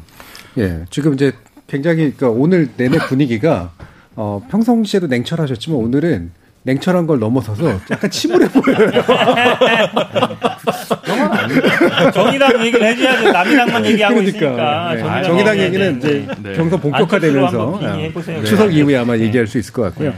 자, 엄격 중립을 표방하고 계시면서 더 냉정하게 얘기해 주실 네. 우리 박정환 대변인 어떠세요? 캠프 해체라는 최재형 후보의 이 시도가 예. 신선하게 다가올지 아니면 안타깝게 다가올지는 전 남은 얼마 기간 동안에 본인이 하셔야 될 몫인 것 같아요. 남은 기간 동안에 메시지를 어떻게 내고 정치적 행보를 어떻게 하느냐에 달린 것 같은데 뭐 개인적인 판단을 하면 사실은 안타깝게도 이제 자연스럽게 소멸 단계로 들어가고 있는 것 아닌가라는 판단을 합니다. 그래서 형태는 전 다음 달 8일인가요? 뭐 저희가 이제 4강 에서 네 분 정도가 이제 추려지는데 그에 이제 들어가시 거나 아니면은 뭐 그렇지 않은 경우 어쨌든 어, 단계별 소멸 단계로 갈 텐데 어 4강에 4위 안에 들어가시지 못하면 어쨌든 뭐 이제 경선 레이스는 거기서 이제 스톱이 되니까. 그다음에 다시 이제 4강을 지나가서 무난히 통과해서 가신다고 하더라도 저는 그때 가면 전 1, 2 후보 간의 다툼이 그다음에 그 순위 이 차이가 어느 게 어느 정도로 나오느냐에 따라서 최재형 후보의 그 선택이 그러니까 끝까지 완주를 할지 아니면 어떤 본인이 좀 더 나은 후보라고 생각하는 분을 뭐 간접적으로라도 지원을 하면서 어, 이 드랍을 할지 예, 예. 그거는 그쯤 가서 판단을 할 수 있을 것 같아요. 좀뭐 저는 안타깝게도 소멸 단계로 가고 있는 것 아닌가라는 음. 생각을 좀 합니다. 뭐 아까 이제 그 김주루 변호사님께서 그래서 오히려 이런 뭐 안철수 후보라든가 김동연 후보라든가 후보 뭐 이제 어쨌든 선언을 하셨으니까 이런 분들의 이제 활동 여지가 좀 더 넓어질 것 같다라는 그런 표현을 쓰신 거잖아요. 가치가 조금 더 가치가 좀더 뛸것 같기도 하고. 왜냐면 높아질 캐스팅 보트 역할들이 네, 있으니까. 1%라도 필요하니까 음. 모든 그 양당의 후보가 정해지면 뭐 삼고초려를 해서라도 음. 이렇게 뭔가 그게 뭐 종로의 공천이 됐던 음. 뭐 사기 정부의 뭐 국무 초대 국무총리가 됐든 어떤 방식으로든 계속 딜을 정치적 뭐 야합이라고 욕을 먹더라도 계속 예. 그런 시도를 할 수밖에 없지 않을까라는 생각이 들고요. 다만 이분들이 사실 다 가지는 한계들은 정치 바깥에서 성공적인 커리어를 형성하다가 정치를 만만하게 보고 들어오셔서 예. 사실 지금 최재형 원장도 안대희 김황식의 길을 가고 있는 셈이고요. 사실 그 전에 뭐 검찰 안대희 대법관은 검찰 출신이었는데 황교안 총리도 사실 그렇게 갔던 거고 김동연 부총리도 사실은 그 전에 성과로 따지면 김동연 부총리의 성과가 뭐가 있었다는 게 뚜렷하게 생각나지는 않습니다. 차라리 기업에서 성과를 갖고 있던 문국현, 안철수 이런 후보들은 훨씬 더 뭔가 대중에게 인상을 남겼고요. 고위직에 있었던 거로 치면 고건, 반기문 이런 분에 비해서 직도 낮아요. 그러니까 사실은 가지고 있는 가치나 폭발력이 본인은 어떻게 생각하실지 모르겠지만 그렇게 가치 있지 않고 그러다 보면 이제 행정부나 사법부에서 지금 뭔가 내가 입법부로 좀 가보실까라고 생각하시는 분들은 거기서 끝을 보고 일로 넘어오실 생각을 하지 마시고 차라리 조금 더 미리 나와서 공부를 하고 정치의 문법을 익히는 게 중요하지 않을까라는 그런 교훈으로 최재형 원장님이 끝날까봐 좀 안타까운 부분이 예. 있습니다. 그러니까 한계는 명확하다라는 얘기는 해주셨는데 어쨌든 몸값은 올라가고. 네, 그렇죠. 예. 그러니까 뭐 제가 원래 평상시 이런 말 잘 안 씁니다만 추석이라 쓰는데 그러니까 이른바 광을 팔 시기가 오고 있다. 이렇게 얘기할 수 있는 아, 이른바. 이른바, 이른바 지금 아니, 근데- 기광을 팔 시간이라고 아니, 얘기를 하는 게 정확한. 우리 그, 그 판에서 항상 얘기했어요. 광도 팔아본 사람이 판다고. 네, 네. 에, 네. 왜냐면 사실은 이제 안철수 후보나 지금 뭐 최재형 후보나 이런 분들은 김동연 후보도 그렇고 광을 안 팔아본 사람들이에요. 네. 에, 광을 안 팔아본 사람들이라 어찌 보면 그게 뭐 사실 우리 선거법에 한계가 있어서 그런데 원래는 뭐 이합 집산하고. 합종연회 하는 게 원래 맞는 거거든요. 그렇죠. 그렇게 해야만이 원래. 네. 다당제에서도 그렇게 예. 되는 것이고 여러분 다 그렇게 하잖아요. 근데 우리나라 이 선거법도 그렇지만 또 1, 번 일단 선거법이 그게 좀 막고 있는 거고 2번은 일단 대통령제라니까 그게 안 되는 그 부분이 공유가 안 있는데 되고, 그렇죠. 안 권력이. 되는 부분이 있는데 또 이분들이 다 이제 판에서 광을 안 팔아본 분들이라 물론 아마 최재형 후보 뭐 참모들이나 이런 분들은 뭐 그런 생각을 할수 있겠지만 다 나가 버렸으니까 없잖아요. 그러니까 항상 그게 후보와 참모들의 약간 이해관계 갈리는 부분이에요. 그러니까 예를 들어서 우리 후보가 잘될땐 모르지만 후보가 애매할 때는 참모들은 다음을 생각하거든요. 그 다음에 자기가 본인이 어떻게 돼야 되는지. 근데 후보는 그게 아니잖아요. 그러면 나중에 좀 갈등도 생기는데 제가 보기에 이 김동연, 안철수, 최재형 세 분 중에 제값 받고 광팔 분은 없을 거예요. 음. 그렇죠. 이제 몸값이 올라도 이걸 언제 어떻게 던지고 어떤 값을 받아야 될지 잘 그렇죠. 모른다. 예, 예. 어. 비슷하세요, 박정희? 아니요, 저는 1등 후보의 그 자신감. 아, 뭐 자꾸 뭐 1등 후보로 얘기하냐. 아니, 여기 안철수, 김동연, 배재영. 안 산다, 안 사도 된다. 안, 산다, 안 산다. 안 사도. 아니, 우리 쪽, 우리랑, 우리한테 팔 사람 아무도 없어, 이 사람. 네. 여기는 안 사는 분위기네요. 저는 일단 안철수 대표 같은 경우는 광 안 팔아봤다 근데 광 여러 번 팔아보고 아, 사실은 아, 네. 잘은 못 팔았죠. 이번에는 이번에는 조기 합당을 하지 않는 결정을 하면서 사실은 이렇게 가는 수순을 밟게 돼 있었던 건 뭐 대부분의 사람이 예상을 했던 거니까 뭐 단독 출마 그다음에 뭐 음, 임박해서 임박해서 이제 단일화 그러면서 그 과정 속에서 음, 합당 뭐 이런 것들이 진행되지 않을까라는 생각이고요. 김동연 부총리 같은 경우는 당신이 갖고 있는 생각이나 그다음에 커온 스토리가 굉장히 국민들한테 어, 이렇게 감동을 줄 수 있는 예. 그런 상황이긴 한데 어, 좀 판단이 좀 늦지 않았나라는 생각이 들어요. 그러니까 음. 저도 청와대 있을 때 경제금융비서관으로 같이 일한 경험도 좀 굉장히 아, 예. 합리적인 분이고 예. 어, 우리 이 자유시장 경제에 대한 이해가 굉장히 높은 분인데 저는 만약에 본인이 이렇게 뜻을 세웠다면 좀 더 일찍 음, 진영을 좀 선택을 하고 그다음에 좀 더 일찍 예, 본인의 출마 결심을 했었어야 되는데 좀 다소 늦어서 늦어서 좀 이번에 좀 큰 존재감을 발휘하기에는 좀 시기적으로 늦었다. 다만 어, 이번 선거가 어쨌든 그 여야 간에 굉장히 박빙 선거가 되기 때문에 어, 뭐 3월 임박한 대선 어딘가 뭐 내년 초쯤 음. 이렇게 돼서는 안철수 대표의 움직임과 더불어서 음. 김동연 부총리의 움직임과 그 지분도 어느 편에서는 굉장히 크게 쓰임이 있을 거다. 어, 뭐 그렇게 해서 어 1대1 구도로 가는 대선 국면이 되지 않을까 이렇게 전망을 해봅니다. 1대1로 가는 거고 쓰임새는 어디선가는 또 생길 수도 있을 거다. 음. 천하람 변호사님. 네, 뭐 이재명 음. 후보 입장에서는 아마 뭐 추미애 후보가 파는 광을 살 거냐 이 정도가 이제 약간 관전 포인트가 있을 것 같고 예. 어 다시 이제 법약권으로 넘어오면 안철수 후보는 사실 존재감이 미미한데 이번에 하도 아슬아슬하다고 하니까 그나마 조금 존재감 있을 것 같고요. 근데 어, 사실 안철수 후보의 저는 굉장히 큰 패착은 너무 우클릭을 했다라고 생각해요. 그렇죠. 자기가 가지고 있는 자원에 비해서. 네, 자기 자원에 비해 너무 우클릭을 했고 그러면서도 국민의힘에 합류하는 타이밍은 또 너무 늦었고 네. 그러다 보니까 지금 좀 애매한 상황에 있는데 과연 중도층에서 얼마나 그, 그 안철수 후보에 대해서 어, 뭐랄까요. 그러니까 관심이나 이제는 안중에 있는가도 조금 좀 불확실한 상황에 와서 높은 값을 받고 광을 파시기는 쉽지 않아 보인다라는 게 일단 제 관측이고요. 그 다음에 김동연 부총리, 전 부총리 같은 경우는 저는 개인적인 바람이지만 광을 안 파셨으면 좋겠다. 음. 그러니까 저는 이분이 뭔가 새로운 정치 제3지대를 만들겠다라고 하는 게 진심이길 바라고 그게 진심이라면 이번 대선 판은 너무 늦었어요. 이번 대선에서 유의미한 메시지를 던질 수 없을 거라고 저는 예상하고 예. 오히려 저는 지방 선거를 염두에 두고 나는 새롭게 뭐 예를 들면 시대 전환의 조정훈 의원이나 유능한 젊은 사람들과 함께 지방 의회 특히 기초 의회부터 나는 새로운 정치의 변화의 바람을 이끌어내겠다라는 정도의 결기가 있으시다면 예. 저는 이분의 도전을 뭐 응원도 하고 뭐 흥미롭게 지켜볼 텐데 그게 아니라 이번에 굉장히 타이트한 대선이니까 내가 여기서 부총리 이상의 좋은 자리에 광을 팔겠다라고 하는 거라면 저는 이게 이 분 개인의 문제를 넘어서서 향후에 제3지대의 새로운 정치 도전을 노, 그, 생각하는 분들에 대해서도 굉장히 악영향을 미치는 거기 때문에 저는 이분이 광을 파시지 않기를 바란다. 네, 예. 그런 심정을 오히려 자신이 가지고 있는 자원이랄까 이미지를 그나마 늦었지만 네. 좀 제대로 하려면 네. 현재는 그런 선택을 안 하는 게 낫다. 음. 네. 생각해 보니까 안철수 후보가 이번에 정무부시장 만들었잖아요. 예. 그 서울시 정무부시장이면 한 3광쯤 되는 거 아닌가요? 아니, 그 생각해 보니까 그래요. 예. 그러니까 아, 좀 파는 게 있다. 음. 그렇죠. 그렇게 음. 보면 대선 국면에서도 물론 이렇게 만족은 안 할 것 같은데 뭐 3광까지는 아니고 또 2광 정도까지 대선 국면에도 또 가능성이 있지 않을까 생각도 들어요. 왜냐면 이게 결국 그 이 사실 광값이 양자 대결에서 2, 3% 정도 1, 2% 차이로 흥부가 갈릴 때 한 3% 정도 갖고 있으면 음. 거기서 바로 캐스팅 보드 지는 거니까 네. 음. 결국 뭐 저희한테 팔지는 않을 거고 음. 국민의힘에 팔 텐데 만약에 이게 뭐 진짜 오관값 갈 수도 있어요. 잘못하면. 그래서 음. 염두에 두셔야 될 것 같아요. 잘 못하면.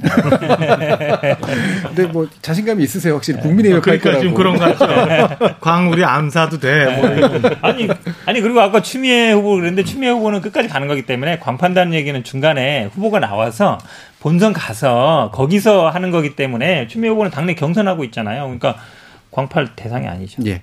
자, 오늘은 이제 추석 특집이니까 그러면 제가 평상시에는 일, 그 마무리 발언을 잘 안 했었는데 마무리 발언으로 뭔가 이렇게 포인트를 한번 찍어서 이런 얘기 한번 나눠보십시오라는 말씀 한번 해주시면 좋을 것 같아요. 김준우 변호사님부터 한번. 어, 그, 그 인생은 고, 통의 연속이고. 아, 갑자기 아니, 그러니까, 저, 그러니까 삶이, 삶의 문제들이 어느 날 갑자기 해결되거나 이런 게 아니잖아요. 예. 새로운 모순이 생기고 모순이 생기는데, 근데 이제 좀 우리가 살고 있는 시스템에서 어느 날 딱 결론이 나는 게 이제 스포츠 경기랑 선거인 것 같아요. 음. 그게 주는 미묘함과 짜릿함이 있어서 사람들이 이거에 또 뭔가 기대도 하게 되고 관심을 더 갖게 되는데 그 관심을 가져주는 국민들이 여전히 있을 때 플레이어들이 좀, 좀 잘했으면 좋겠다라고 정치인들한테 일단 던지고 싶고요. 그리고 그 저희 국민들은 그래도 아직 우리가 정치를 놓을 때는 아니지 않냐라고 해서 조금 이렇게 너무 다 나쁜 놈들이고 다 어, 야합군이고 다 내로남불이고 이렇게만 생각하지 마시고 그래도 조금 더 관심을 예, 예. 다 같이 가졌으면 좋겠다. 그냥 그런 도덕적인 음. 얘기로 마무리하겠습니다. 음. 저는. 예. 근데 정치 혐오 같은 걸 원래 싫어하시니까 그 얘기를 또 하시잖아요. 네. 예. 현근택 변호사님.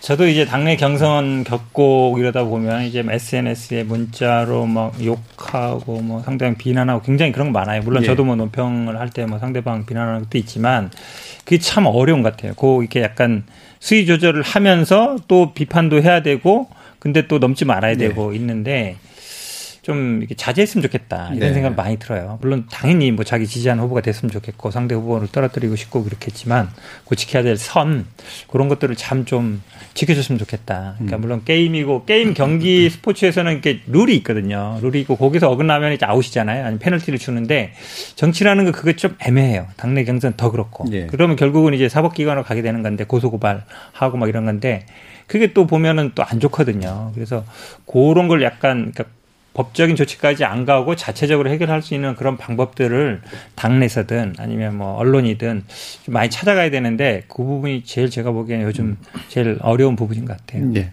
박정환 의원. 정치 얘기, 선거 얘기 그동안은 얘기 너무 많이 했으니까 어, 이번 추석 연휴에는 집에서 식사 많이 하시지 말고 음. 그 음식 하느라고 저기 식구들 고생들 하고 막 그러는데 밖에 나가서 짜장면 한 그릇이라도 설렁탕 한 그릇이라도 외식하시면서 우리 자영업자들 한번 돌아봤으면 예. 하는 연, 연휴가 됐으면 그런 생각이에요. 지난주 보면 너무 어려워서 너무 어려워서 견디지 못하고 어, 안타까운 선택들 음. 하신 분들 많은데 우리 이럴 때 조금씩 도와주는 힘들이 큰 도움이 되지 않을까라는 생각이 들어서 외식 연휴 동안 많이 나가서 다만 조그만 거라도 예. 좀 드셨으면 하는 부탁 좀 드리면서 명절 잘 쓰시라고 인사드립니다. 네. 네. 작은 정치 비평가가 아닌 큰 정치인의 풍모를 보여주셨습니다. 천하람 변호사님. 네, 저는 이런 말씀 드리고 싶습니다. 평소에 정치 관심 많으신 분들은 추석 연휴에 좀 쉬셨으면 좋겠고요. 정치 뉴스 좀 음. 그만 보시고 가족들이랑 이야기 많이 나누셨으면 좋겠고 평소에 정치 관심 좀 적으신 분들은 그래도 양당 모두 재밌는 경선이 진행 중이니까 정치 뉴스 좀 관심 많이 가져주셨으면 좋겠습니다. 제가 어, 정치권에 몸담은 지 얼마 되지도 않았고 캠프도 처음 해보는 거지만 우리 정치의 앞으로 큰 문제 중에 하나가 국민들이 갖고 있는 정치에 대한 관심도가 너무 차이가 예. 크고 갈수록 더 커지고 있는 것 같아요. 고관여층은 정말 더 음, 이렇게 맞아요.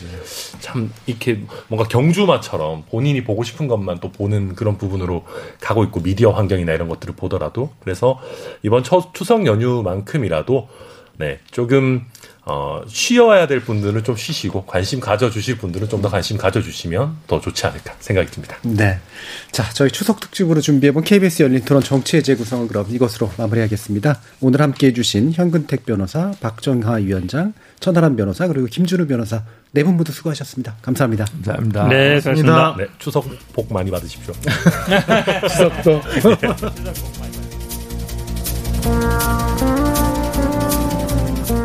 꽤 어렸을 적에는 딱히 그렇지는 않았던 것 같은데 지금은 밥상을 두고 정치 이야기하는 거 참 피하고 싶은 일 중에 하나입니다. 제 아무리 논리와 근거를 갖고 이야기한들 결국은 감정이 상해서 먹던 밥까지 체할 지경이 되곤 하니까 말이죠. 어떤 신념과 견해를 갖고 있든 모쪼록 이번 추석은 분노를 배설할 방법보다는 우리가 갖고 가야 할 행복의 길에 대해서 이야기하는 따스한 밥상을 만들어 보시길 기원합니다. 저는 내일 저녁 7시 20분에 다시 찾아뵙죠. 지금까지 KBS 열린 토론 정준이었습니다.